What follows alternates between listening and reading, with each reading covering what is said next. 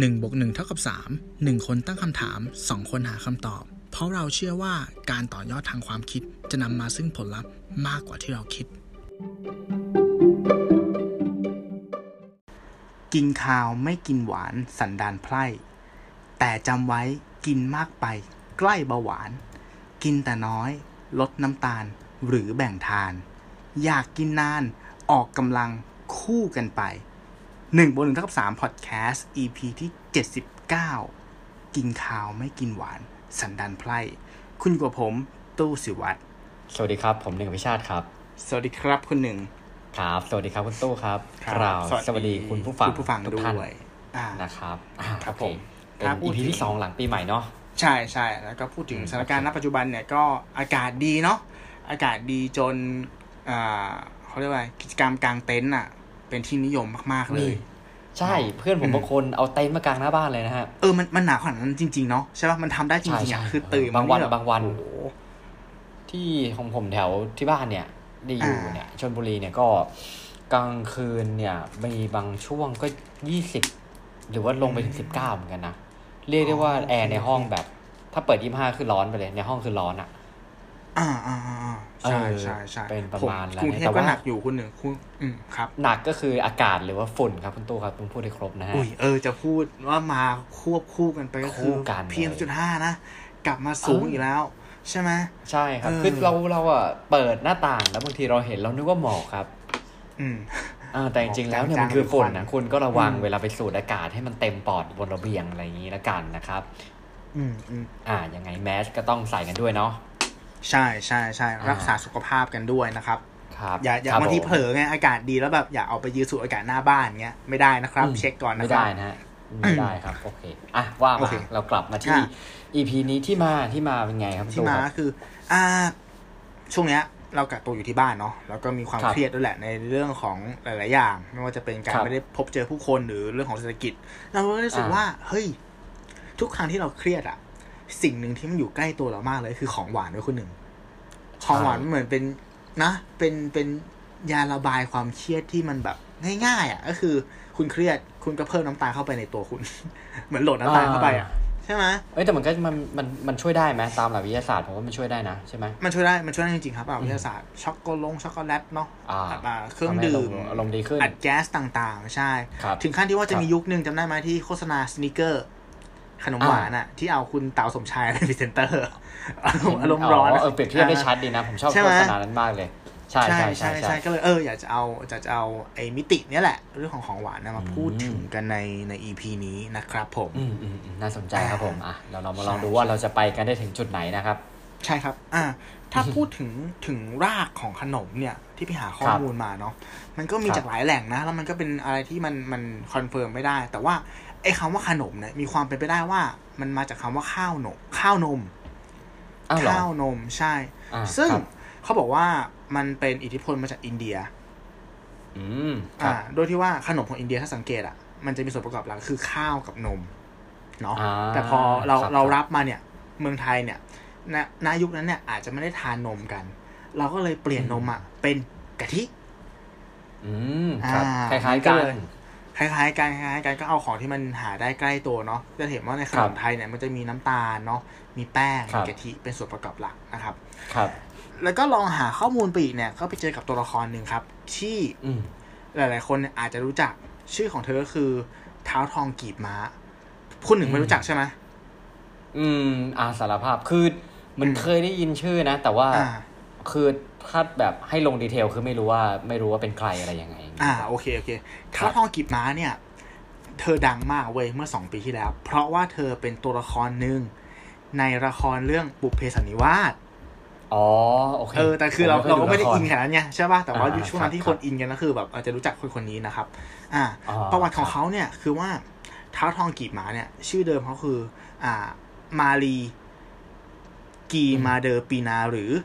ตองกีมานะครับไอ้คำว่าไม่ตอใช่งคนกีมา เป็น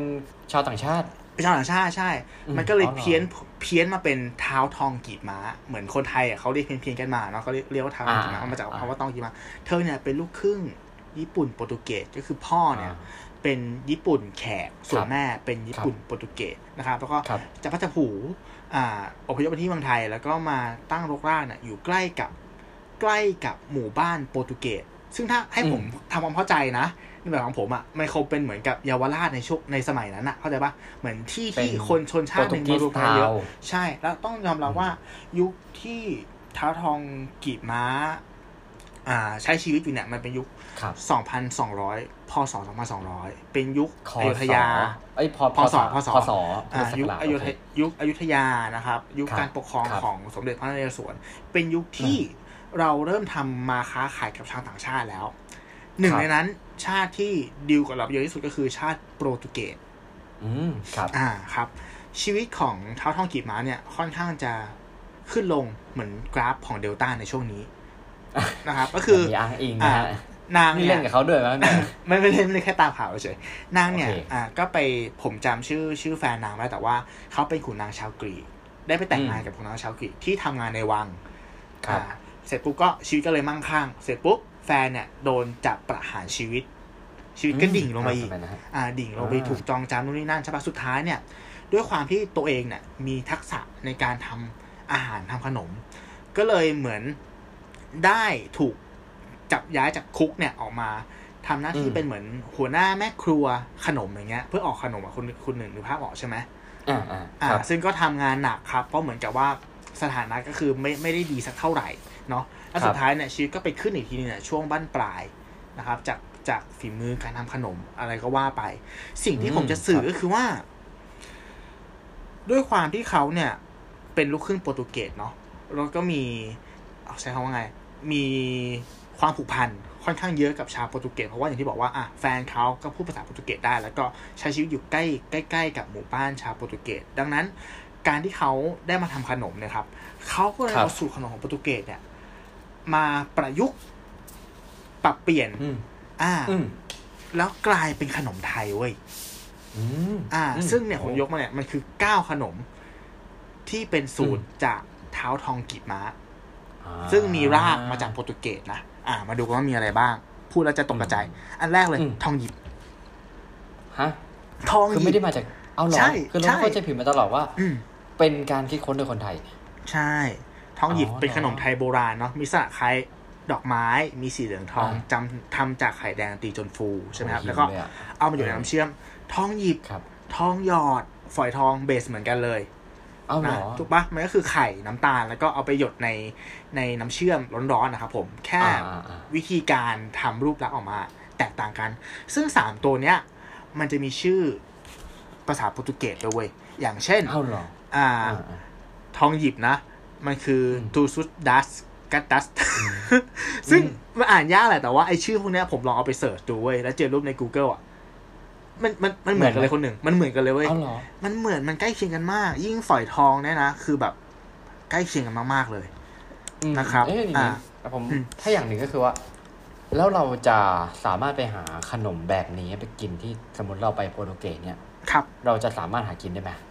หากินได้ครับอืมก็เป็นขนมพื้นเมืองของโปหรรอตุเกสใช่อย่างโอ้ฝอยทองอย่างเงี้ย ฝอยทองนี่คือเหมือนมากนะ แค่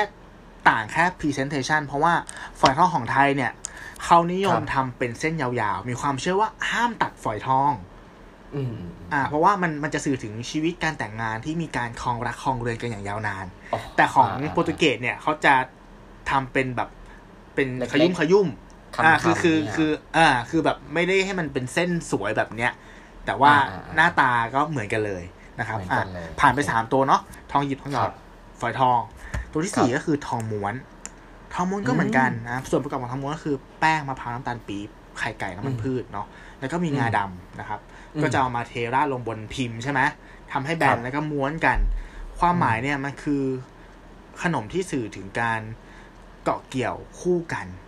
ขนมที่ถูกประกบไว้ด้วยกัน อ่า ก็คือนิยมใช้ในงานแต่งงานเช่นกันนะครับ เอ้ยแต่มันจะเป็นขนมที่ผมสังเกตคือทองม้วนเนี่ย ไปบางทีตามร้านอาหารจีนอะมันจะเป็นขนมเหมือนปิดท้ายแล้ว ผมเคยไปเจอที่หนึ่งก็คือว่าเขาจะเอาคำทำนายเนี่ยม้วนใส่ไว้ข้างในอะจริงเหรด้วยอนะเอออ๋ออมันเป็นเออมันมันเป็นจะฟอร์จูนคุกกี้ป่ะกึ่งกึ่งประมาณนั้นแต่มันมาเออในรูปของของทองม้วนเออแล้วมันสนุกมากเลยอะคือเรามาอืมลุ้นกันแบบเรากินแล้วก็ข้างในจะมีกระดาษอยู่แล้วก็เออมันลุ้นอ่านว่าแบบเราจะได้คำทำนายเป็นยังไงอะไรยังไงเงี้ยแสดงว่า ด้วยความหมายของทองม้วนเอง ผมว่า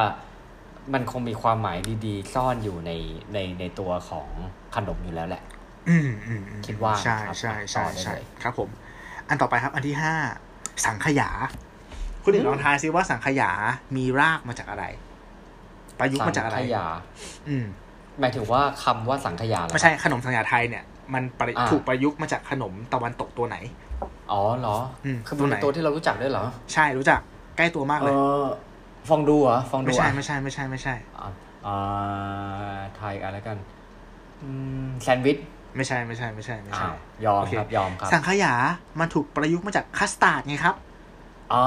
ใช่ไหมอ๋ออ่า base base ของออ base ของคัสตาร์ดคืออะไร คือน้ำตาล ครับครีมแล้วก็นมใช่ไหมก็คือนมนั่นแหละอืมแต่สังขยาอืมก็คือเปลี่ยนนมอะเป็นมะพร้าว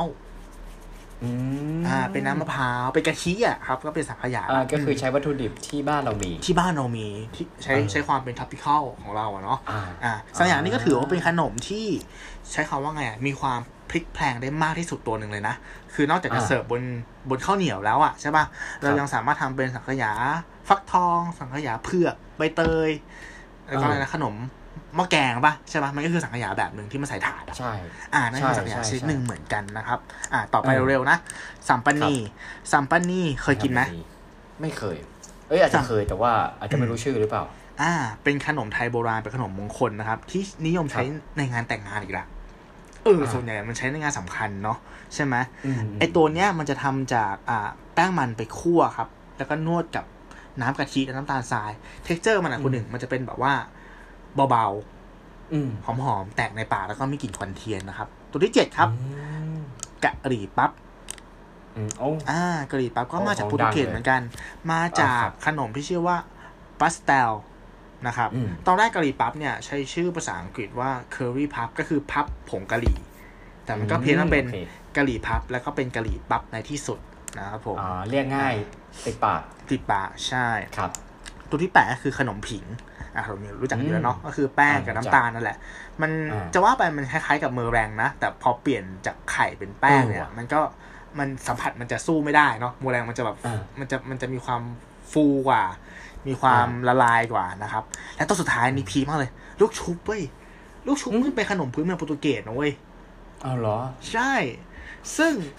วิธีการทำเหมือนกันเลยต่างแค่นิดเดียวว่าโปรตุเกสอะใช้อัลมอนด์โหดูแพงมากเลยอะ โอ้โหแล้วแต่เราหาไม่ได้ขยบ้นเออใช้ไม่เป็นแต่ว่าที่นั่นถั่วเขียวที่นั่นเขาอาจจะอาจจะเป็นของพื้นเมืองเขาไงหใช่อืมใช่อืมใช่ใช่เออใช้เป็นถั่วเขียวแทนนะง่ายเอาได้มาปั้นผไอ้สมน้ำตาไอ้ลลูกชมนี่เซอร์ไพรส์มากเลยนะเซอร์ไพรส์มากใช่ไหมอืมอืมเนี่ยสิ่งที่ผมได้จากจากการหาข้อมูลตรงเนี้ยคุณหนึ่ง มันอืมมันทำให้ผมรู้สึกว่า สุดท้ายแล้วอะใช่คำว่าเนี่ยการที่ทุกชาติอะ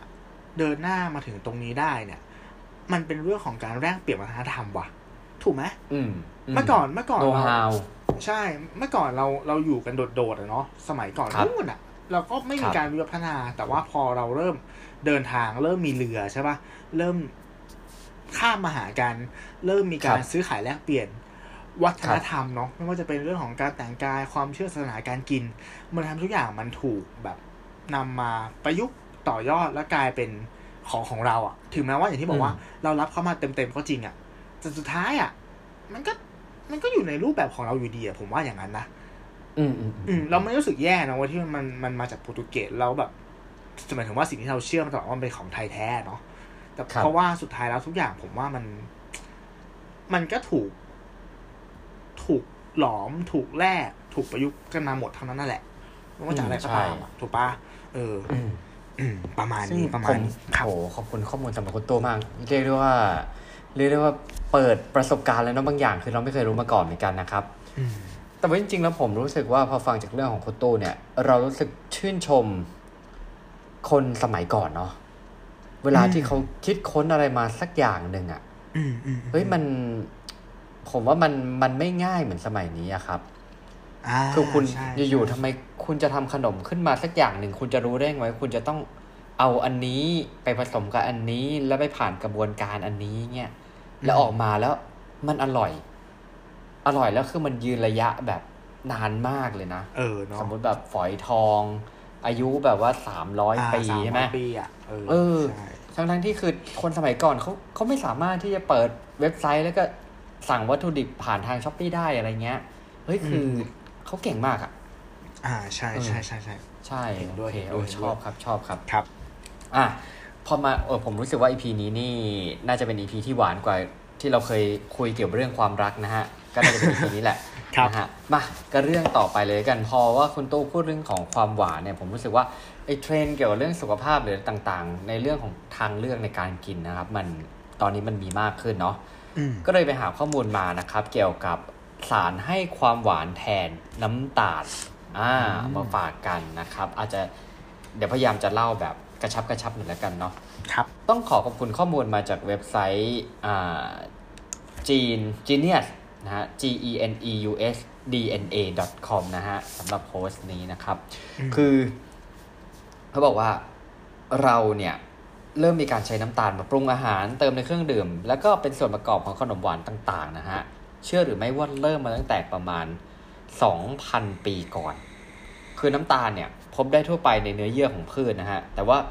มีเพียงอ้อยและชูการ์บีทเท่านั้นที่พบน้ำตาลในปริมาณเข้มข้นเพียงพอที่เราจะสามารถสกัดได้อย่างมีประสิทธิภาพนะฮะ เชื่อหรือไม่ว่าโลกตอนนี้เนี่ยผลิตน้ำตาลประมาณ 166 ล้านตันในปี 2019 ถึง 2020 นะฮะ โดยประเทศไทยอย่างเดียวเนี่ย เราเนี่ยส่งออกน้ำตาลถึงประมาณ 12 ล้านตัน ถ้าให้ผมเดาคือบ้านเราอ้อยก็น่าจะเยอะเนาะอืมประเทศไทยเนี่ยใช้น้ำตาลในเพื่อการบริโภคภายในประเทศถึง 2.6 ล้านตันนะฮะ ซึ่งเขาถือว่ามันเป็นปริมาณที่มากเกินสมควรนะครับ ศตวรรษที่ 20ถึง21 เนี่ย มีคนที่เป็นโรคเกี่ยวกับการเผาผลาญสารอาหารผิดปกติเกิดขึ้นอย่างมากมาย เช่น เรารู้แน่นอนคือโรคอ้วน โรคเบาหวาน ความดันโลหิต เกี่ยวกับระบบหลอดเลือดและหัวใจ ระบบไขมันในเส้นเลือดผิดปกตินะฮะซึ่งมันทำให้ก่อให้เกิดสารให้ความหวานชนิดอื่นๆกำเนิดขึ้นมาเพื่อทดแทนน้ำตาลในปัจจุบันนะครับแต่ว่าเรารู้หรือไม่ครับว่า สารให้ความหวานแทนน้ำตาลเนี่ย จริง ๆ มันไม่ได้เหมาะสำหรับทุกคนเสมอไปอ่า เราลองมาดูกันดีกว่า คือเราปฏิเสธไม่ได้เลยฮะว่า ทุกวันนี้เนี่ยเราได้รับสารให้ความหวานแทนน้ำตาลอื่นๆเนี่ยเยอะแยะมากมายอืมโดยเฉพาะ อย่างยิ่งผู้ที่รับประทานอาหารเสริมเป็นประจำไม่ว่าจะเป็นกลุ่มคนรักสุขภาพ กลุ่มคนชอบออกกำลังกายหรือว่าลดน้ำหนักเนี่ยคือสารให้ความหวานอื่นๆเนี่ยมันจะมาในรูปแบบของ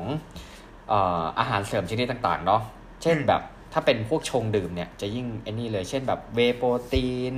อาหารเสริมต่อต้านอนุมูลอิสระอาหารเสริมเพื่อการลดน้ำหนัก เครื่องดื่มน้ำอัดลม zero นะบางคือผมว่าบางที เราใช้คำว่า zero แต่มันไม่อาจจะไม่เท่ากับ ไม่เท่ากับไม่อ้วนอะ่ะ เอ้ยไม่เท่าเออเท่ากับไม่อ้วน มันอาจจะไม่ใช่ก็ได้นะอือหือแต่ว่าด้วยโฆษณาอือหือมันทำให้เรารู้สึกแบบนั้นนะฮะอืมอะเรามาดูกันที่สารให้ความหวานแทนน้ำตาลเนี่ย มันจริงๆแล้วมันคืออะไร มันคือสารที่มีรสชาติหวาน ส่วนมากนะครับ จะหวานกว่าน้ำตาล โดยปกติจะไม่ให้พลังงาน หรือให้พลังงานที่ต่ำกว่าน้ำตาลมาก ถูกนำมาใช้อย่างกว้างขวางเพื่อที่จะลดการรับประทานน้ำตาลลง โดยสารให้ความหวานน้ำตาลบางอย่างเนี่ยก็เกิดขึ้นจากตามธรรมชาติ และบางส่วนก็คือมนุษย์สังเคราะห์ขึ้นมานะครับ เดี๋ยวผมลองยกตัวอย่างบางตัวมาแล้วกัน ว่ามันมีตัวไหนบ้างนะฮะในตลาด แล้วมันพบบ่อยได้ในปัจจุบันนะครับ ตัวแรก ตัวแรกนะฮะผมไม่แน่ใจว่าอ่านทับศัพท์เนี่ยมันเรียกว่าอะไรแต่ว่ามันจะสะกดมันเป็นเหมือนแอม แอมแอมอ๋อ aspartame โอเคอ่าโอเคอะแต่โอเคโอเคพอดีตัว Word เขาพิมพ์เป็นภาษาอังกฤษเป็น aspartame aspartame เราน่าจะเคยได้ยินกันนะฮะถูกนำมาใช้เยอะที่สุด คือถ้านับก็คือประมาณ 75%ของสารให้ความหวานแทนน้ำตาล หลักๆแล้วเนี่ย aspartame เนี่ยจะอยู่ในเครื่องดื่มชนิดต่างๆ มากกว่า 6,000 ชนิดครับ รวมไปถึงในอาหารและยาอีกด้วย ตัวของมันเองเนี่ยมีทั้งรูปแบบที่เป็นผง มีของเหลว แบบเม็ดแคปซูลก็มี และยังมีขายให้ผู้บริโภคนำมาใช้กับอาหารและเครื่องดื่มด้วยนะครับตัวมันนั้นน่ะมีคุณสมบัติไม่ทนต่อความร้อนนะครับ จึงห้ามนำไปประกอบอาหาร aspartame เนี่ยจะประกอบด้วยกรดอะมิโนที่ชื่อว่า phenylalanine นะฮะถ้าอ่านผิดต้องขออภัย ดังนั้นจึงไม่ปลอดภัยหากคนเป็นโรค phenylketonuria นะฮะผมไม่แน่ใจว่าถูกศัพท์ วิทยาศาสตร์เยอะ แต่ว่ามันจะเกิดอาการข้างเคียงอื่น ๆ ที่สามารถพบได้บ้าง เช่น คุณอาจจะปวดเมื่อยตามกล้ามเนื้อวิงเวียน การทรงตัวผิดปกติ ปวดศีรษะ ความดันโลหิตสูง และมีอาการชาตามปลายมือปลายเท้าอืมเออ เนี่ย แต่มันเราไม่รู้ไง มันอยู่ในเครื่องดื่มมากกว่าหกพันชนิดเลยนะอืมเออ นะฮะ อันที่สอง อันที่สองคุณตู้คุ้นเคยนะฮะ stevia stevia ครับ อ่าอะ stevia โทษครับ เรารู้จักกันในนามหญ้าหวานนะฮะครับตอนนี้เนี่ยค่อนข้างโด่งดังเนื่องจากว่าเป็นสารธรรมชาติที่มีความคงทนต่อความร้อนเนาะอืมและทนต่อความเป็นกรดและด่างที่สูงนะครับ นิยมนำไปใส่ในตามไอศครีม ขนมเค้กขนมอบ เครื่องดื่มโยเกิร์ตและซอสและมีความปลอดภัยสูงในการรับประทานนะฮะ ถ้าคุณไปเจอขนมร้านไหนที่ผสมสเตอร์เวียเนี่ยไม่ต้องรีรอนะครับ ซื้อได้เลยครับผม ครับผม เนียนป่ะเนียนนะเนี่ยเนี่ยเนี่ยเนี่ยเนียนโอเค อันที่สามนะฮะซูคาโรสครับอืมอันเนี้ยเนี่ยจะเป็นน้ำตาลที่ทนต่อความร้อนสูงนะครับ แนะนำมาในการปรุงอาหารอบขนมนะครับนำมาใช้ในผลไม้กระป๋องเจลาตินโยเกิร์ตและเครื่องดื่มบางชนิดนะครับ เป็นน้ำตาลที่ดูดซึมเข้าร่างกายได้น้อยมาก ในโครงสร้างของน้ำตาลตัวนี้มีคลอไรด์เป็นส่วนผสม อาจจะทำให้คลอไรด์นี้ไปผสมไปแทนที่ไอโอดีน ในกระบวนการสร้างฮอร์โมนไทรอยด์ทำให้เกิดภาวะฮอร์โมนไทรอยด์ต่ำได้นะครับ อันที่สี่นะฮะ sorbitol เป็นสารจำพวกเอ่อ polyols ถ้าอ่านผิดขออภัยอีกครั้งนะฮะเป็นตัวที่มักพบได้ในผลิตภัณฑ์ที่เขียนว่า sugar free อ่าผมว่ามันน่าจะหรือว่าที่เราเคยได้ยินมันจะเป็น xylitol ปะคือมันจะเจอตามหมาฝรั่ง ขนมปังอบแผ่นต่างๆ แล้วลูกอมใช่ไหมที่เขาบอกว่ากินแล้วฟันไม่ผุเพราะมันมีน้ำตาล อ่านะฮะอันต่อไปนะครับ สารสกัดจากหล่อหังกล้วย อ่าอ่าเป็นสารที่ให้ความหวานได้ดังอยู่นะอืมคือให้ความหวานแทนน้ำตาลที่จริง ๆ แล้วยังไม่เป็นที่นิยมใช้กันเท่าไหร่ในอุตสาหกรรมนะฮะอืมมีความหวาน 250-300ถึง300เท่าของซูโครสอืมมีขายในรูปแบบผง โรยตามท้องตลาดทั่วไปนะครับ อันต่อไปนะฮะแอสเอสโทษนะฮะ acesulfame potassium นะครับ อันเนี้ยทนต่อความร้อนสูงมาก ๆ เลยฮะนำไปประกอบอาหารโดยโดยไม่เสียสภาพอืมส่วนใหญ่จะนำไปแบบประกอบเป็นอาหารจานหลัก ในลูกกวาดผลข้างเคียงเนี่ย ในระยะยาวอาจจะเกิดพวกคลื่นไส้อาเจียนได้ปวดหัวซึมเศร้ามีผลกระทบต่อตับไตนะครับ ส่วนตัวสุดท้ายเนี่ยขันทศกรครับ อ่าเรามาดูว่าทำไมขันทศกรถึงนิยมใช้มันกันบ้างนะครับใช่ไหมใช่ มันเป็นสารที่คงสภาพได้ใน pH ที่ต่ำทนต่ออุณหภูมิสูงทำให้มันสามารถนำไปประกอบอาหารได้อย่างดี ยังสามารถใส่ในน้ำผลไม้ ผลไม้แปรรูปต่างๆ แยม เจลาตินขนมหวาน หมักฝรั่งเครื่องดื่มต่างๆ ในอดีตนะครับ FDA หรือว่าองค์การอาหารและยาของสหรัฐเนี่ยเคยเคยยกเลิกการใช้ไปแล้ว เพราะว่ามันเป็นสารก่อมะเร็งทำให้หนูทดลองเกิดมะเร็งกระเพาะปัสสาวะ แต่ในในปัจจุบันเนี่ยได้มีการศึกษาเพิ่มเติมว่าไม่พบก่อให้เกิดมะเร็งในมนุษย์แต่อย่างใด จึงสามารถใช้ได้อย่างปลอดภัยอืมอันนี้เหมือนมันเป็นการอัปเดตข้อมูลของผมเหมือนกันนะ เพราะว่าอืมในสมัยวัยเด็กเนี่ยเรามักจะได้รับการปลูกฝังมาตลอดว่าขันทศกรเนี่ย ไม่ดีอ่านะใช่ไหมมันจะมาคู่กับบอแรกตอนนั้นที่เรียนเลย อ่าอืมนะประมาณนั้นนะครับ อะอันนี้ ก่อนจบเรื่องนี้นะครับ เรามาดูว่าสารที่ให้ความหวานแทนน้ำตาลเนี่ย มันมีผลต่อสุขภาพอย่างไรบ้างนะครับ อันแรกเลย ไม่ทำให้ฟันผุน่าอันนี้เรารู้กันอยู่แล้วคือดีกว่าอย่างพวกไรที่บ้างใช่ปะใช่ใช่อ่ามีมีประโยชน์นะครับ ก็คือแบบเวลาเรากินน้ำบัดลมหมาฝรั่งลูกอมยาอมนะครับ คือมันลดความเสี่ยงของฟันผุได้อืมเออ แต่ว่าในทางตรงกันข้ามนะครับ ถ้าเกิดว่ามันเป็นในกลุ่มเอ่อตัวที่เป็น สารกลุ่มเดี๋ยวผมก็ดูว่าซอบิทอลประมาณซอบิทอลเนี่ยมันก็อาจจะมีความเป็นรวมไปถึงน้ำอัดลมเนี่ยมันอาจจะมีความเป็นกรด มันอาจจะทำให้ฟันฟันสึกกร่อนได้นะครับอืมอันต่อไปเรื่องน้ำหนักอืมคือเราอาจจะเห็นว่ามีพลังงานน้อยมาก หรือไม่มีพลังงานด้วยซ้ำเวลาพวกอาหารที่มันเป็นผสมสารให้ความหวานแทนน้ำตาลนะฮะดังนั้นจึงน่าจะนำมาลดน้ำหนักได้โดยการบริโภคแทนน้ำตาลไม่ใช่หรือ แต่ในความเป็นจริงครับผม จากงานวิจัยหลากหลายงานเนี่ยผลออกมาเป็นรูปแบบผสม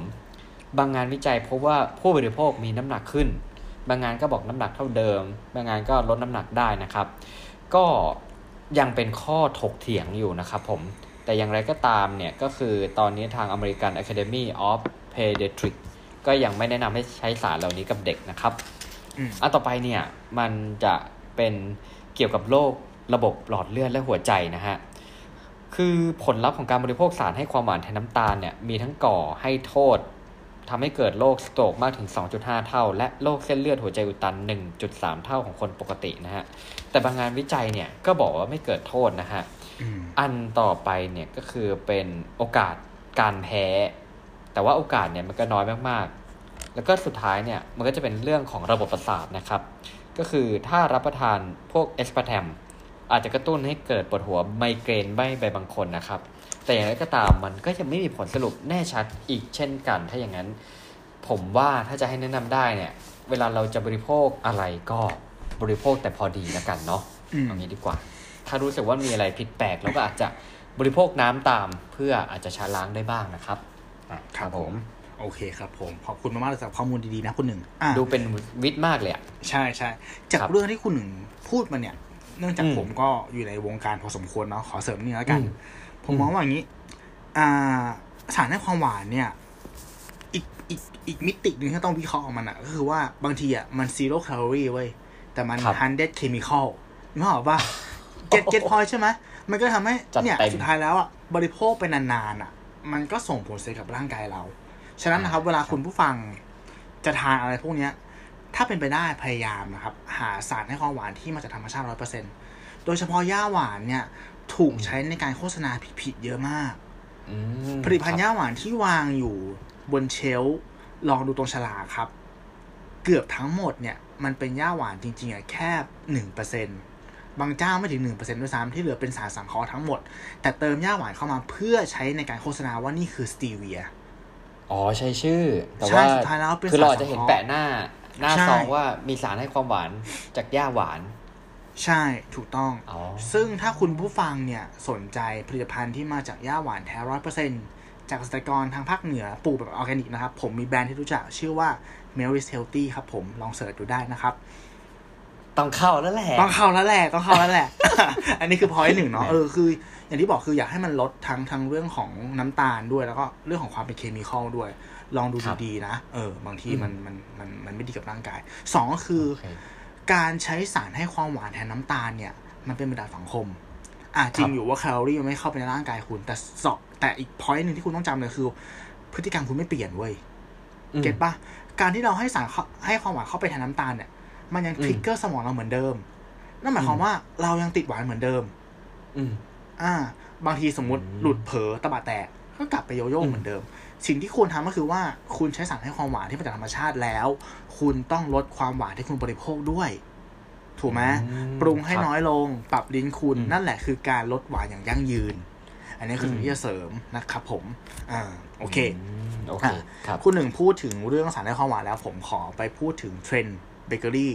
ในปีอืม2020 กันนะครับผม อ่า2021 นะครับ อ่า อันนี้เอามาจากเว็บไซต์ foodbiz.com นะครับ เขาบอกว่าครับเบเกอรี่เนี่ยมันก็เป็นสิ่งที่อยู่คู่กับเรามาช้านานเนาะ ทุกวันเนี้ยอืมเราก็ยังโหยหาและหลงไหลในมันอยู่ ถูกปะครับขาดไม่ได้ ชีวิตขาดความหวานไม่ได้ จริง แต่ทุกวันเนี้ยผู้บริโภคเนี่ย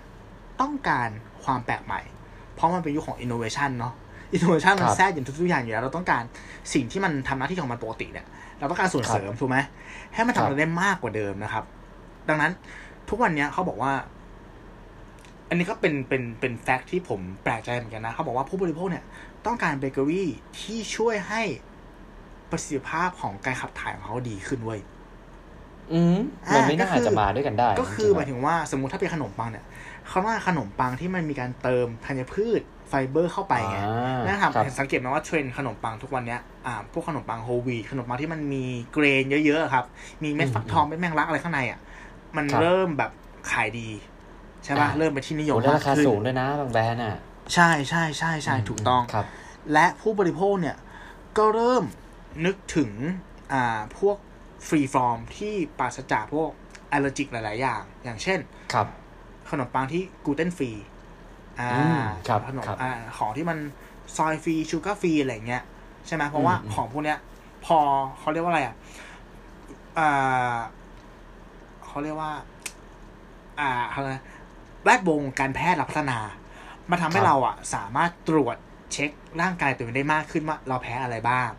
ใช่ไหมอืมมันทำให้คนที่ middle class ที่มัน upper หน่อยๆที่มีเงินเนี่ยเขาไปตรวจแล้วเขาเจอว่าเขาแพ้อะไร แล้วคนส่วนใหญ่เนี่ยโดยเฉพาะฝั่งตะวันตกเนี่ยเขาแพ้กลูเตนฉะนั้นไอ้อ่าเบเกอรี่ที่มันไร้กลูเตนเนี่ยครับมันก็เริ่มเป็นแบบสิ่งที่คนต้องการมากขึ้น เพราะถ้าเกิดเขาจ่ายไหวอะถูกไหม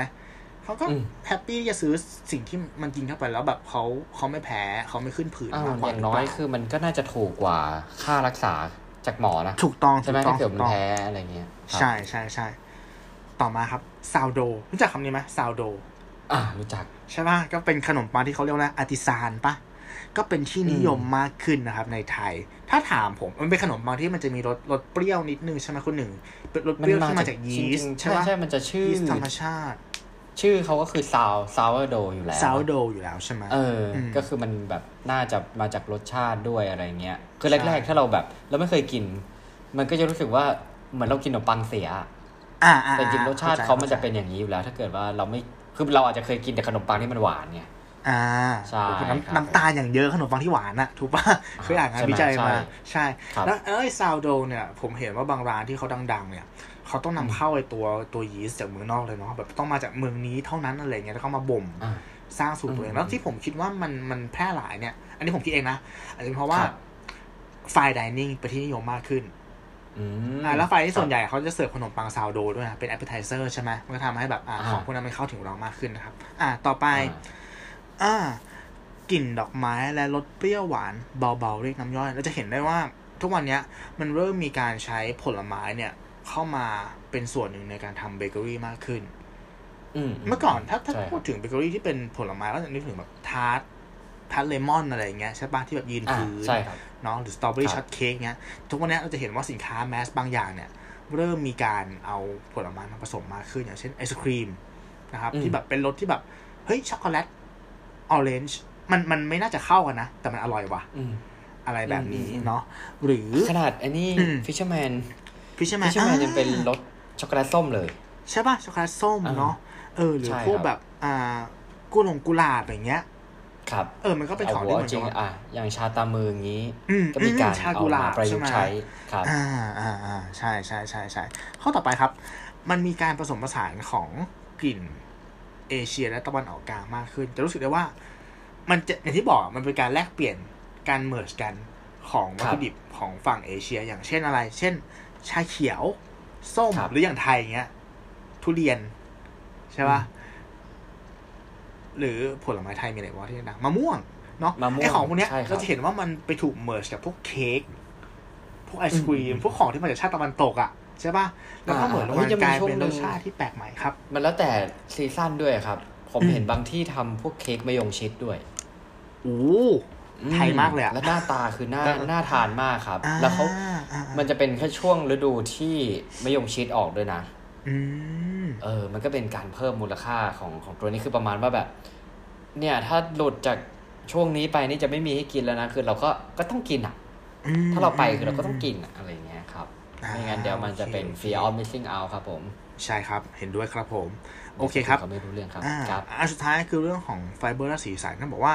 ผู้บริโภคถึง 43%เนี่ยอยากได้ไฟเบอร์ในขนมปังมากขึ้น โดยเฉพาะที่มาจากผักอืมและผลไม้เนาะก็เลยเป็นครับเหตุให้ทุกวันนี้มีการใช้ ingredient ที่มาจากผักและผลไม้เนี่ยเติมเข้าไปในเบเกอรี่มากขึ้น อย่างเช่นเมื่อก่อนเนี่ยขนมปังมันก็มาจากแป้งล้วนๆเนาะเดี๋ยวเนี้ยครับมันจะมีขนมปังที่ทำจากบีทรูททำจากฟักทอง ก็คือมันจะมีการใช้ของพวกเนี้ยเต้าหู้เอ้ยนู่นนี่นั่นเอ้ยใส่เข้าไปในขนมมากขึ้นหนึ่งครับคือ มันดีกับสุขภาพกว่าแป้งอยู่แล้วใช่ปะสองครับมันยังช่วยเรื่องสีสันด้วย ถูกไหมขนมปังกับสีอืมเหลือง สีส้มจากแครอทสีม่วงจากบีทรูทเนี้ยมันสวยนะ ถูกป่ะเวลาทำออกมาอะไรแบบเนี้ยเนาะอ่าอันสุดท้ายที่ผมเสริมผมคิดว่า ทุกวันเนี้ยผมว่าเทรนด์ของการทานอะไรที่มันเป็นแพนเบสมันเริ่มมาแรง อืม แต่ใช่ข้อจำกัดของมันมีสองข้อหลักคือหนึ่งรสชาติสองครับราคา ใช่ป่ะ อ่าเมื่อก่อนอะใช่คนที่คนที่ทานทานวีแกนหรือทานแพนเบสหรือเจอย่างเงี้ย จะทานเพราะเพราะใจเป็นหลักหมายถึงว่าอยากจะทำบุญอะใช่ไหมครับครับแต่ทุกวันนี้ครับอย่างที่บอกว่ามันพอมันมีงานวิจัยมากๆ หลาย ๆ ตัวที่กล่าวอ้างถึงอ่าโทษจากการทำอุตสาหกรรมเนื้อสัตว์ ที่มันครัทำบให้โลกมันร้อนเร็วขึ้นเนาะมันผลิตอ่าก๊าซนู่นนี่นั่นเงี้ยก็เลยมีคครันบที่อยากจะมาทานของพวกเนี้ยเพื่อที่จะช่วยโลกมามากขึ้ขึ้นนติดแค่ว่าอืมเออถ้าวันหนึ่งอะ ของที่มันมาจากจากอุตสาหกรรมเนื้อสัตว์มาวางคู่กับของที่มาจากอุตสาหกรรมพืชอะรสชาติมันใกล้เคียงกัน ราคาครัมันบใกล้เคียงกันทำไมเราไม่เลือกอย่างสองถูกปะถ้ามันช่วยโลกได้น่าจะเนดีกับอืมสุขภาพเราด้วยใช่อย่างใช่อ่าใช่ซีรีส์ของ Netflix เนาะไม่รู้คุณตัวได้ดูหรือยังครับผมเกม Changer อืมอืมเออ work อยู่นะครับ เป็นคือมันเป็นซีรีส์ที่พูดถึงเอ่อ การเป็น plant-based เนาะการกินอืมอาหารจากจากจากแบบวัตถุดิบที่มาจากพืชนะครับอ่แต่ว่ามันไม่ได้มาสายแบบคือเราจะเคยดูสารคดีที่มาสายแบบว่าเออมันเอารูปสัตว์แบบโดนทรมานหรืออะไรเงี้ยมาอะไรเงี้ยซึ่งมันก็ดูไม่ค่อยน่าบันเทิงเท่าไหร่เงี้ยอืมแต่ว่าอันนี้มันจะมาในเรื่องของวิทยาศาสตร์ ผลพิสูจน์ทางวิทยาศาสตร์ที่เอามาเออพูดว่า ถ้าคุณกิน แพนเบสเนี่ยมันจะดีกับสุขภาพคุณอย่างไรได้บ้าง โดยเอาสถิติเอาทุกอย่างแล้วแต่ละคนที่เขาเอามามาพูดมานี่ก็คือเป็นคนแบบมันนักกีฬาตัวท็อปๆเลยอะครับอืมที่มันสามารถที่จะโซฟได้ว่าอืมเออมันมันมันดีกว่ายังไงเฮ้ยอันนี่ชอบว่ะเดี๋ยวผมสัญญาผมจะเออรีบไปดู ผมชอบอะไรแบบนี้นะคุณหนึ่งคือหมายเอถึอว่าต้องไปดูครับ การการแล้วที่ตอนจะเดียวอืมตอนเดียวใช่ไหมเออใช่การที่เป็นสารคดีจะ documentary การที่จะ convince คนที่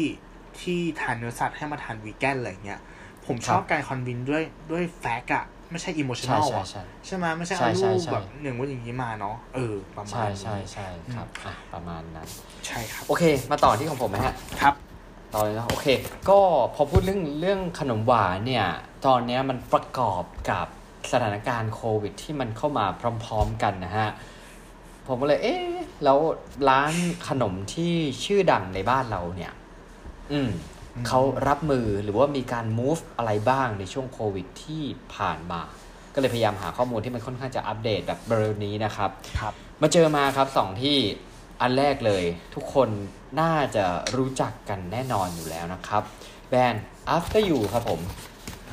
อ่า After You เนี่ยมีข่าวมานะครับ อันนี้มาจากเว็บไซต์ Marketeer ออนไลน์นะครับ ซึ่ง ช่วงเมื่อปลายปีที่แล้วนะครับ หรือวันที่ 24 ธันวาคมปี 2563 เนี่ยอืมคือผู้ซื้อคือโทษฮะสองผู้ถือหุ้นรายใหญ่นะครับ ที่เรารู้จักก็คือเป็นชื่อคุณเมย์เนาะที่เป็นเจ้าของแบรนด์แล้วก็มีคุณแม่ทัพสองคนนี้เนี่ยได้ขายหุ้น Big Lot ให้กับใคร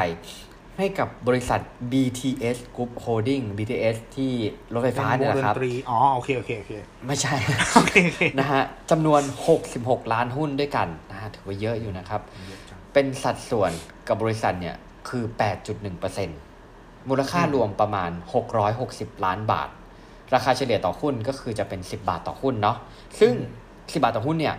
เป็นราคาต่ำกว่ากระดานซื้อขายนะครับ โดยวันที่เขาทำการซื้อขายหุ้นตัวนี้เนี่ย ราคาของหุ้นนัสยูหรือว่าตัวย่อ AU นะครับ อยู่ที่ 10 บาท 80สตางค์ณเวลา4โมงครึ่งของวันที่ 20 23 หรือ 24 ธันวาเนี่ยนะฮะ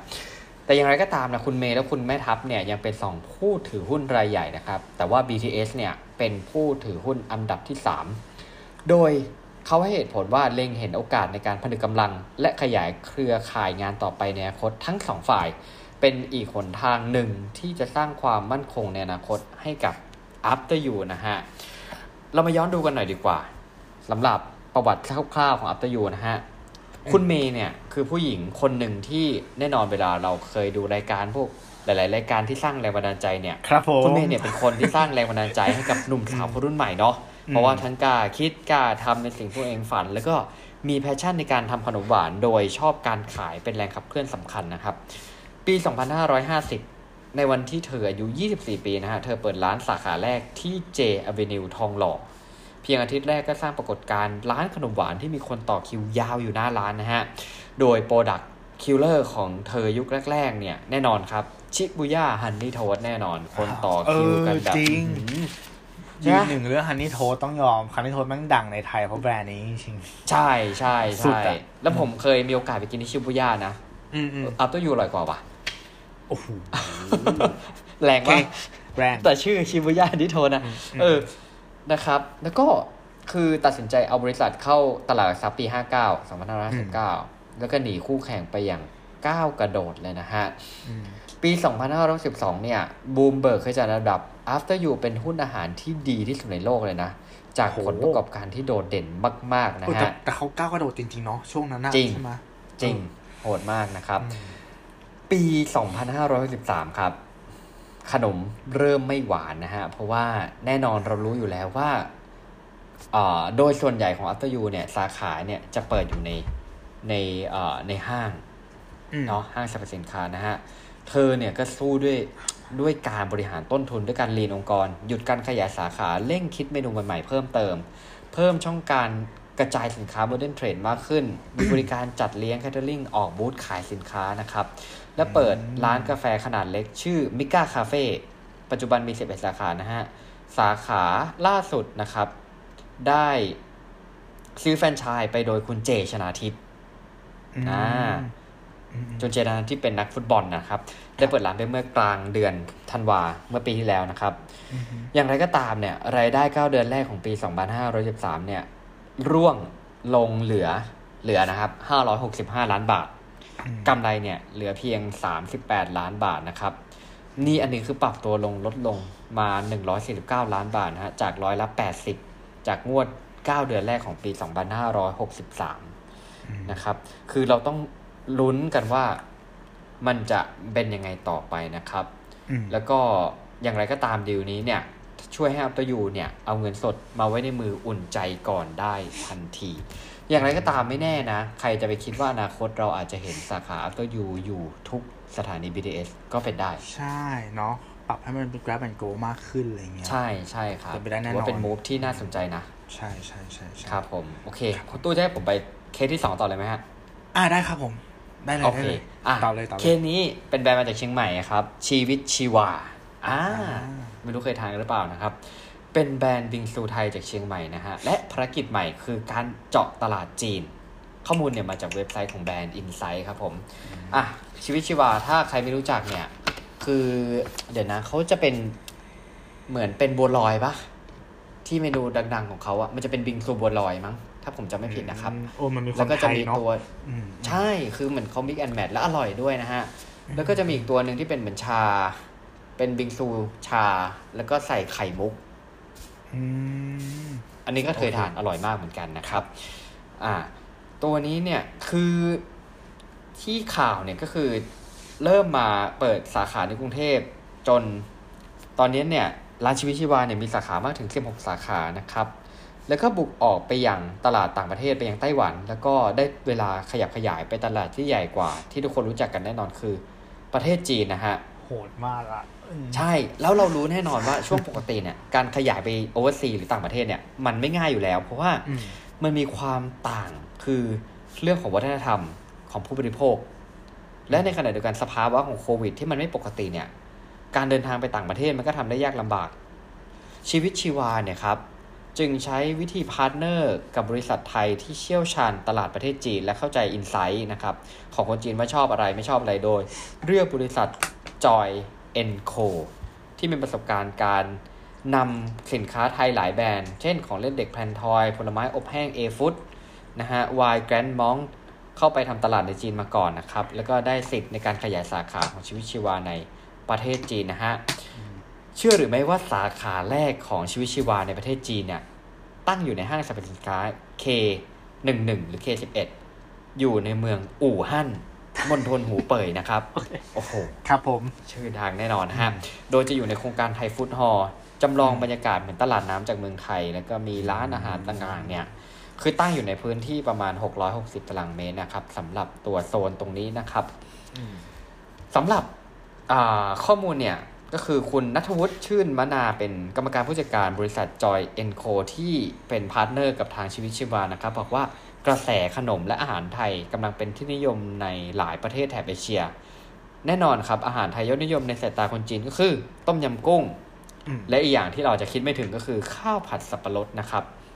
แต่ขนมไทยเนี่ย ยังไม่เจาะตลาดจีนมากนะคุณตู้อย่าลืมนะฮะว่า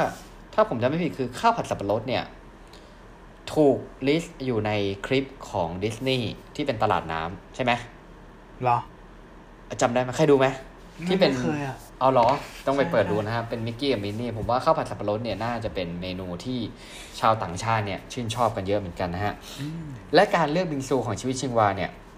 มันมีความโดดเด่นเรื่องความเป็นไทย เพราะว่าใช้วัสดุจากขนมไทยแบบดั้งเดิมมาประยุกต์กับบิงซูยุคใหม่เช่น บิงซูบัวลอยไข่เค็ม บิงซูลอดช่องนะฮะ ซึ่งเป็นสิ่งที่คนต่างชาติสนใจแน่นอนนะครับ อีกมาอีก จากอีกด้านหนึ่งนะครับ เป็นอ่าหุ้นส่วนของร้านชีวิตชีวาคุณปาริสาสมศักดิ์นะครับกล่าวว่าก่อนโควิด -19 เนี่ยนักท่องเที่ยวจีนก็มาร้านชีวิตชีวาสาขาเชียงใหม่เยอะอยู่แล้ว แล้วก็ถามว่าจะไปเปิดสาขาประเทศจีนบ้างไหมนะครับ คือพอจังหวะโอกาสเนี่ยมันได้พอดีทางทีมจอยโคเนี่ยติดต่อมาก็เลยเริ่มวางแผนจนบรรลุข้อตกลงกันได้ ทั้งนี้จอยโคมีแผนงานการขยายสาขาของชีวิตชีวาในต่างประเทศที่ชัดเจน จึงเลือกจอยโคนำชีวิตชีวาเข้าตลาดจีนนั่นเองอะเราก็ต้องดูต่อไป มีความตลกอย่างหนึ่งมีตอนนั้นผมเห็นเพื่อนผมแชร์ story ไว้ตูดอืมคือไปต่อคิวกินขนมที่ไต้หวันอ่าเออ แล้วแบบโหร้านนี้แบบโหคนแบบต่อคิวกันเยอะมากก็เลยต่อคิวกับเขาด้วย พอไปถึงเข้าร้านเท่านั้นแหละฮะอ้าวสรุปร้านชีวิตชีวา โอเคว่าเปลี่แสยนดบรงรยากาว่าศแบเปลี่บ เปลี่ยนบรรยากาศใช่ไป popular อยู่ที่โน่นมากนะฮะ เออเออเออเออเออโอเคเออโอเคดีดีนี่แหละ เป็นเป็นโจ๊กอืมเออครับเก่งเก่งเก่งโอเคครับครับบังเอิญเหมือนกันนะ ผมก็หาข้อมูลจากเพจนี้เหมือนกันก็คือเพจ Brand ครับ Inside แต่ว่าเรื่องที่ผมหามาเนี่ย มันคือเรื่องของชานมไข่มุกอืมไอ้เครื่องดื่มอันเนี้ยคนหนึ่งมันเป็นเครื่องดื่มที่มันคาใจผมมากเลยว่าทำไมมันดังวะ คืองี้ย้อนกลับไปสมัยเราอยู่อสามเนาะ ก็สิบปีแล้วป่ะแก่แล้วเหมือนกันนะอืมตอนนั้นก็คือเป็นยุคแรกๆที่ชานมไข่มุกเข้ามาจำได้ไหมข้าวโรบินสันศรีราชาตอนนั้นจะเป็นแก้วแบบเป็นแพงๆเลยอ่ายาวๆเลยอะแก้วเออแก้วสูงยาวๆใช่ไหมเออ เข้ามาแล้วก็มันก็ขายแพงอยู่แป๊บนึงอะสุดท้ายก็ถูกปรับอืมกลายเป็นแบรนด์แบบ local local หน่อยเนาะขายแก้วอืละมไม่กี่บาทใช่ป่ะแล้วมันก็ซาครับไปคเอรับอแล้วผมก็คิดว่ามันก็ไม่แปลกที่มันจะซา มันไม่มีอะไรอะ มันก็เป็นแค่ชาไข่จริงมันคือสาเป็นคูแป้งนะ มันคือสาคูใช่ป่ะใช่ป่ะเออมันคือสาคู แบบว่าแต่มันอาจจะเป็นสัตว์เรื่องของไซส์เรื่องของอะไรเงี้ย อ่าอ่าเออ แต่เนี่ยใครจะไปรู้ว่าสองปีที่ผ่านมาเนาะมันกลับมาว่ะเออชานมไข่มุกมันกลับมากลับมาแล้วแบบมันกลับมาแบบโหดด้วยโอ้โหโหดกว่าเดิมอีกอย่างคือแบบกลับมาแบบขึ้นเป็นดอกเห็ดเลย ถ้าพูดว่าย้อนกลับไปห้าปีที่แล้วเนี่ย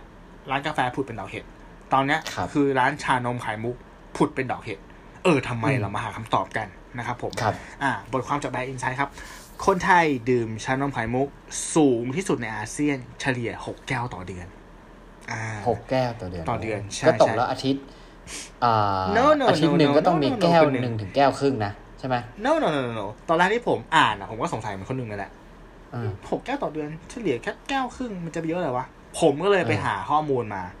ไปเปิดอ่ามมาว่าโครงสร้างประชากรของคนไทยอ่าคัดคนที่อายุเยอะที่จะไม่กินของหวานออกไป คัดเด็กที่เด็กอืมมากออกไป เหลืออยู่ประมาณจากเจ็ดสิบล้านคนเนี่ย เหลืออยู่สามสิบห้าล้านคนที่เป็นกลุ่มเป้าหมายอืมอืมสามสิบห้าล้านคนเนี่ย ตีเป็นผู้หญิงเนี่ยโอ้ผมเริ่มเข้าใจหกสิบเปอร์เซ็นต์อ่า จะเหลือสิบแปดล้านคนสิบแปดล้านคนจากบทความนี้เขาบอกว่ากลุ่มลูกค้าหลัก คือผู้หญิงแปดสิบเปอร์เซ็นต์มเอาแปดสิบครัเปอร์เซ็นต์คูณสิบหกล้าน คนอืมแล้วหารด้วยค่าตั้งต้นอะหกแก้วอะ มันจะกลายเป็น ยี่สิบสามแก้วต่อเดือน โอเค กูเก็ตละ ก็คือกลุ่มเป้าหมายที่ทานจริงๆ มันเป็น everyday drink ไว้ยหนึ่ง คนที่กินจริง ๆ คือกินทุทุกกคนวันที่จกินกิรินงทุกวันๆใช่ เกือบทุกกิวันทุกวันเลยดีกว่าทุกวันจครับริงๆ ทุกวันจริงๆ นะครับผม เออ เพราะตอนแรกผมก็ไปเปรียบเทียบกับจำนวนของกาแฟต่อแก้วอะ คือคนไทยกินกาแฟเฉลี่ยต่อคนนะยี่สิบยี่สิบสี่แก้วต่อเดือนอืม ก็เลยงงว่าเออทำไมนี่แค่หกแก้วทำไมมันถึงเป็น everyday drink น่ะพอไปหาข้อมูลมาอ๋อเข้าใจละคือมันจะนิชกว่าหน่อยนึงใช่ป่ะแต่คนที่กินก็คืออันนี้อืมเขาบอกว่า อะคาดการณ์ปี2516มูลค่าทั่วโลกนะ จะแตะหลักแสนล้านบาทสำหรับเมนูนี้เหรอสำหรับอ่าสำหรับชานมไข่มุกอืมอืมคือมันเป็นเหมือนเป็นธุรกิจที่ดูหอมหวานมากเลยนะ เป็นธุรกิจที่ดูหอมหวานมาก ใช่ถูกต้อง เขาบอกว่า กระแสชานมไข่มุกเนี่ยเริ่มขยายไปสู่ตลาดยุโรป และอเมริกาครับเพิ่มมากขึ้น เพราะว่าเป็นเครื่องดื่มที่ปังมาก แล้วในอืมในชาติตะวันตกคนหนึ่ง มันยังเป็นบูโอเชียนอยู่ไงนึกภาพออกใช่ปะอืมคือเราอาจจะเบื่อแล้วแหละเพราะอยู่มาเป็นสิบปี แต่ว่าตลาดเมืองนอกเนี่ย มันก็ยังเป็นบูโอเชียนที่มันยังไม่ค่อยมีมีใครเข้าไปมากนักนะครับครับแล้วเขาบอกว่าทุกวันนี้เนี่ยข้อมูลจากแกฟูไทยแลนด์นะครับเขาบอกว่าร้านชานมไข่มุกในไทยอะมันมีมากกว่าหนึ่งพันห้าร้อยแบรนด์เลยนะเว้ยรวมแต่ local อะ ใช่เฮ้ยถึงว่าเยอะมาก เออ แล้วดูก็อ่าคิดอะไรไม่ออกก็เปิดชานมไข่มุกปะวะใช่ปะเออเออเออเออแล้วทุกวันเนี้ยต่อให้มันเป็นร้านกาแฟหรือร้านชาไทยทั่วไปอะ มันก็มีเมนูชานมไข่มุก ใช่ไหมอืมเออใช่ใช่ใช่ใช่ใช่ใช่ใช่อะแล้วไม่ไม่แค่ร้านชานะ คือ ผมเคยเห็นพวกอาหารคาวที่ใส่ไข่มุกก็มี อ่าโอ้โหช่วงนั้นแบบ มีอะไรอะนะอันนี้งงงงก๋วยจริงเตี๋ยวคั่วไก่ไข่มุก เออแบบเฮ้ยมีทุกอย่างได้จริงๆเหวะอืมเออใช่ไหมครับอ่าอ่า ก็คือเขาบอกว่าถึงตอนนี้เนี่ยในทะในในประเทศแถบอาเซียนเนี่ยมันค่อนข้างจะชะลอแล้วแหละ แต่ว่าถ้าพูดถึง global brand global อะอืมมันยังถือว่าเป็นเป็นทองคำอยู่ไอชานมไข่มุกเนี่ยอ่ายัยังมีโอกาสเติบโตอีกเยอะนะครัน่าบจะผมไปได้อีกไกล ใช่ใช่ทุกวันนี้ในไทยเนี่ย อันนี้เป็นอินไซต์แบบขำๆมาแชร์เอ้ยอินไซต์ที่น่าสนใจมาแชร์ให้ฟังเนาะชานมไข่มุกพรีเมียมเนี่ย ราคา 75 บาทขึ้นไปเนี่ย คิดเป็น 10%ของตลาดนะครับอืมอ่า และระดับกลางราคาตั้งแต่ 40 บาท ถึง 75 บาทเนี่ย คิดเป็น 40%ของตลาด เอ้ย คิดเป็น 60%ของตลาดโอ้60%ครับเยอะเยอะแล้วก็ครับราคาต่ำกว่า 40 บาทเนี่ยก็คือตลาดแมสเนี่ย คิดเป็นประมาณ 30%อือะมโอเค มาดูกันว่าทำไมชานมไข่มุกเนี่ย ถึงเป็นของที่ได้รับความนิยม อันนี้ผมหาข้อมูลแล้วก็พยายามตกผลึกนะครับ ตอบครัถามบตัวเองว่าทำไม ผมมองว่าหนึ่งเลย ไทยเป็นเมืองร้อนเว้ยอืมอืมฉะนั้นใช่การมีเครื่องดื่มเย็นๆนะนะมันก็อืมมันก็เหมาะกับคนไทยถูกปะอะลองคิดดูว่าถ้ามันไปอยู่ในเมืองหนาวมากๆอย่างเงี้ยยอดขายมันก็คงไม่ดีขนาดนี้ ถ้ามันไม่ทำร้อนอะนะมันร้อนมันก็ไม่ได้มันก็ไม่นะได้มันไม่ว่ะมันมันก็ใช่มันใช่ไม่ได้ปะความรู้สึกแบบไข่มุกไปติดอยู่ในน้ำแข็งแล้วต้องเอาหลอดแซะ กินใช่ออกมาใช่ใช่ใช่เนาะเออเออหนึ่งคือคือมันเป็นมันเป็นเมืองร้อนสองชาโนไข่มุกเนี่ย มีจุดกำเนิดมาจากไต้หวันถูกไหมครับ ผมมองว่าใกล้ๆอะคนคนไทยอะเขาเจอฮะเราอะจะจะมีจะมีค่านิยมที่ว่าเราจะค่อนข้างตื่นเต้นกับของนอกเว้ยอืมอืมอืมอ่าไม่ว่าจะเป็นเบอร์เกอร์ พิซซ่า ซูชิ อะไรก็แล้วแต่ที่มันถูก import เข้ามา เราจะให้ value มันมากกว่าของไทย ฉะนั้นเนี่ยอืมมันก็แบบเออชานมไต้หวันน่ะมันก็เป็นอะไรที่แบบ แล้วผมมองว่าไต้หวันเนี่ยมันเป็นประเทศที่ถ้าถามผมนะ มันเป็นประเทศเมืองประเทศที่มันใกล้ถูก และมีวัฒนธรรมใกล้เคียงกับเราไม่ว่าจะเป็นเรื่องของเชื้อชาติใช่ปะเรื่องของอาหารการกินรสชาติอาหารมันจัดจ้านกว่าเมืองจีน ครับ มันก็เลยเป็นที่ที่เหมือนกับว่าเราไปบ่อยแล้วอินง่ายไงอินง่ายอืมมันก็เลยแบบเออมันก็เลยดังมันก็เลยปังสามผมมองว่าชานมไข่มุกอะ มันเป็นจุดตรงกลางที่อินทิเกรตกันระหว่างเครื่องดื่ม อาหารและขนม อืมอันถูกนี้ไหมเห็นด้วยอะแคลอรี่มันเท่ากับอาหารมื้อหนึ่งเลยนะสามอิ่ร้อยมสี่ร้อยมันมีความเป็นเครื่องดื่ม มันดับร้อน แล้วมันก็มีความเป็นขนมอะมันมีความหวานมันเค็มเคี้ยวมันมีอะไรให้เคี้ยวอ่ามีเคี้ยวได้ใช่ปะด้วยอ่าคือ เออ เนี่ย มันมันมันเป็นอะไรที่แบบเออไม่มีเวลาต้องรีบ อยากได้พลังงานก็ชานมไข่มุก ร้อนอืมชานมไข่มุก อยากกินขนมแต่ว่า ไม่อยากจะไปนั่งแบบใส่จานกินยากๆ ก็ชานมไข่มุก มันเป็นคำตอบของหลายๆคำถามอะของหลายๆบริบท ใช่ เออ นี่ข้อสามเออข้อนี่สี่อันนี้น่าจะใช่ ใช่ไหมข้อสี่ผมว่ามันเป็นอะไรที่มันฆ่าเวลาชานมไข่มุกมันมันดูพิเศษกว่าเครื่องดื่มทั่วไปที่ว่ามันมีไข่มุกนี่แหละคนหนึ่งผมกินได้เคยนานขึ้น ใช่ใช่ผมเคยจำได้ว่า อ่า ผมจำที่มาไม่ได้แต่ว่ามันเคยมี case case หนึ่งที่มิลเชคอะ กลายเป็นเครื่องดื่มที่มันที่มันเพิ่มนี้บริบริษัทมิลเชคอะเหมือนเคยคิดจะปรับปรุง product อะให้มันขายดีขึ้นอะเพราะเมื่อก่อนมันขายไม่ดี ซึ่งคำตอบอืมในการปรับปรุงของมันอะคือการทำให้มันข้นขึ้นเว้ยอืมทำให้มันมันอยู่ได้นานขึ้น ดูดได้นานขึ้น เข้าเวลาได้มากขึ้น อืม อ่าเรื่องการที่แบบบางทียิ่งไปกรุงเทพเนาะเราอยู่บนรถอืมอะไรเงี้ยไม่รู้ทำอะไรเงี้ยมีชานมไข่มุกสักแก้วหนึ่งก็ก็โอเคปะก็วะสบาย ก็สบายอันเดี๋ยวเรื่องของข้าวะไยะของมิวเชคเดี๋ยวผมขอแถม ได้ได้ตอนได้นั้นนะตอนที่เคยมีประสบการณ์ไปทำแบบสายแบบ hospitality อ่าเนาะอ่าอ่าที่แบบไป work holiday อะครับครับ คือมันจะมีเมนูที่ทำให้ผมสะพรึงกลัวมากเลยฮะ ก็คือครับมันจะมีมิลเชคใช่ป่ะ อันเนี้ยรู้จักกันอืมแล้วมันจะมี advance กว่านั้นคือ thick shake thick ที่แปลว่าเหนียวอะอ่าอ่า คือครับ สูตรมันเป็นอย่างนี้ฮะ สมมติคือมิลเชคมันจะต้องปั่นเนาะอืมใช่ปะให้เนื้อมันเนียนละเอียดนุ่มอะ เวลาสูตรมิลเชคเนี่ยโอเคเราจะเราจะใส่ไอติม ใส่นมใช่ไหมแล้วก็ใส่ไซรัปที่คุณต้องการสตรอเบอรี่ราสเบอรี่อะไรก็ว่ากันไป อืมอ่ามิลเชคเนี่ยครับจะใส่ไอติมหนึ่งลูกนมแล้วก็ไซรัปนะฮะแต่ถ้าคุณอยากจะให้เพลิดเพลินอย่างที่คุณตู้บอกว่ากินได้นานๆเหนียวเหนียวๆเนี่ย เมนู thick shake คุณจัดไปเลยฮะ แก้วหนึ่งใส่ไอติมประมาณสี่ถึงห้าลูก นมแล้วก็ไซรัปอืมแล้วผมแบบ เออ กินเสร็จแล้วมันจะช็อกปะวะเออแต่มันดูน่าคือเราทำยะไปแล้วเราก็รู้สึกครับ คือมันเป็นเมนูที่พอเราทำแล้วเรารู้สึกว่าเราไม่กล้าสั่งกินอืมคือคุณเห็นคุณอย่าลืมเห็นที่นะว่าใช่ไหมอ่าถ้าแก้วหนึ่งที่คุณถืออยู่ใส่ไอติมห้าลูกปั่นลงไปข้างในเนี่ยเท่ากับเหมือนคุณไปจะเป็นเส้นแล้วคุณกินเมนูแบบเข้าใจปะเออเควกปะหรือท็อปไฟฟ์อะที่เอเป็นอเคว้งมันไอว่าติเออท็อปยะๆไฟท์คนท็อปไฟท์แต่กินท็ท็ออปปไฟไฟท์ท์คนเดียวอะเออใช่ใช่ใช่ใช่เฮ้ยมันมันไม่ธรรมดาเลยเว้ยไม่ใช่ธรรมดาปะหมายถึงว่าสิ่งที่แบบน้ำตาลนี่มันเข้าไปอะอืม เออนะ อันนี้ก็เสริมกันเออดูดวันนี้แคลอรี่หมดสัปดาห์หน้าอะไรอย่างงี้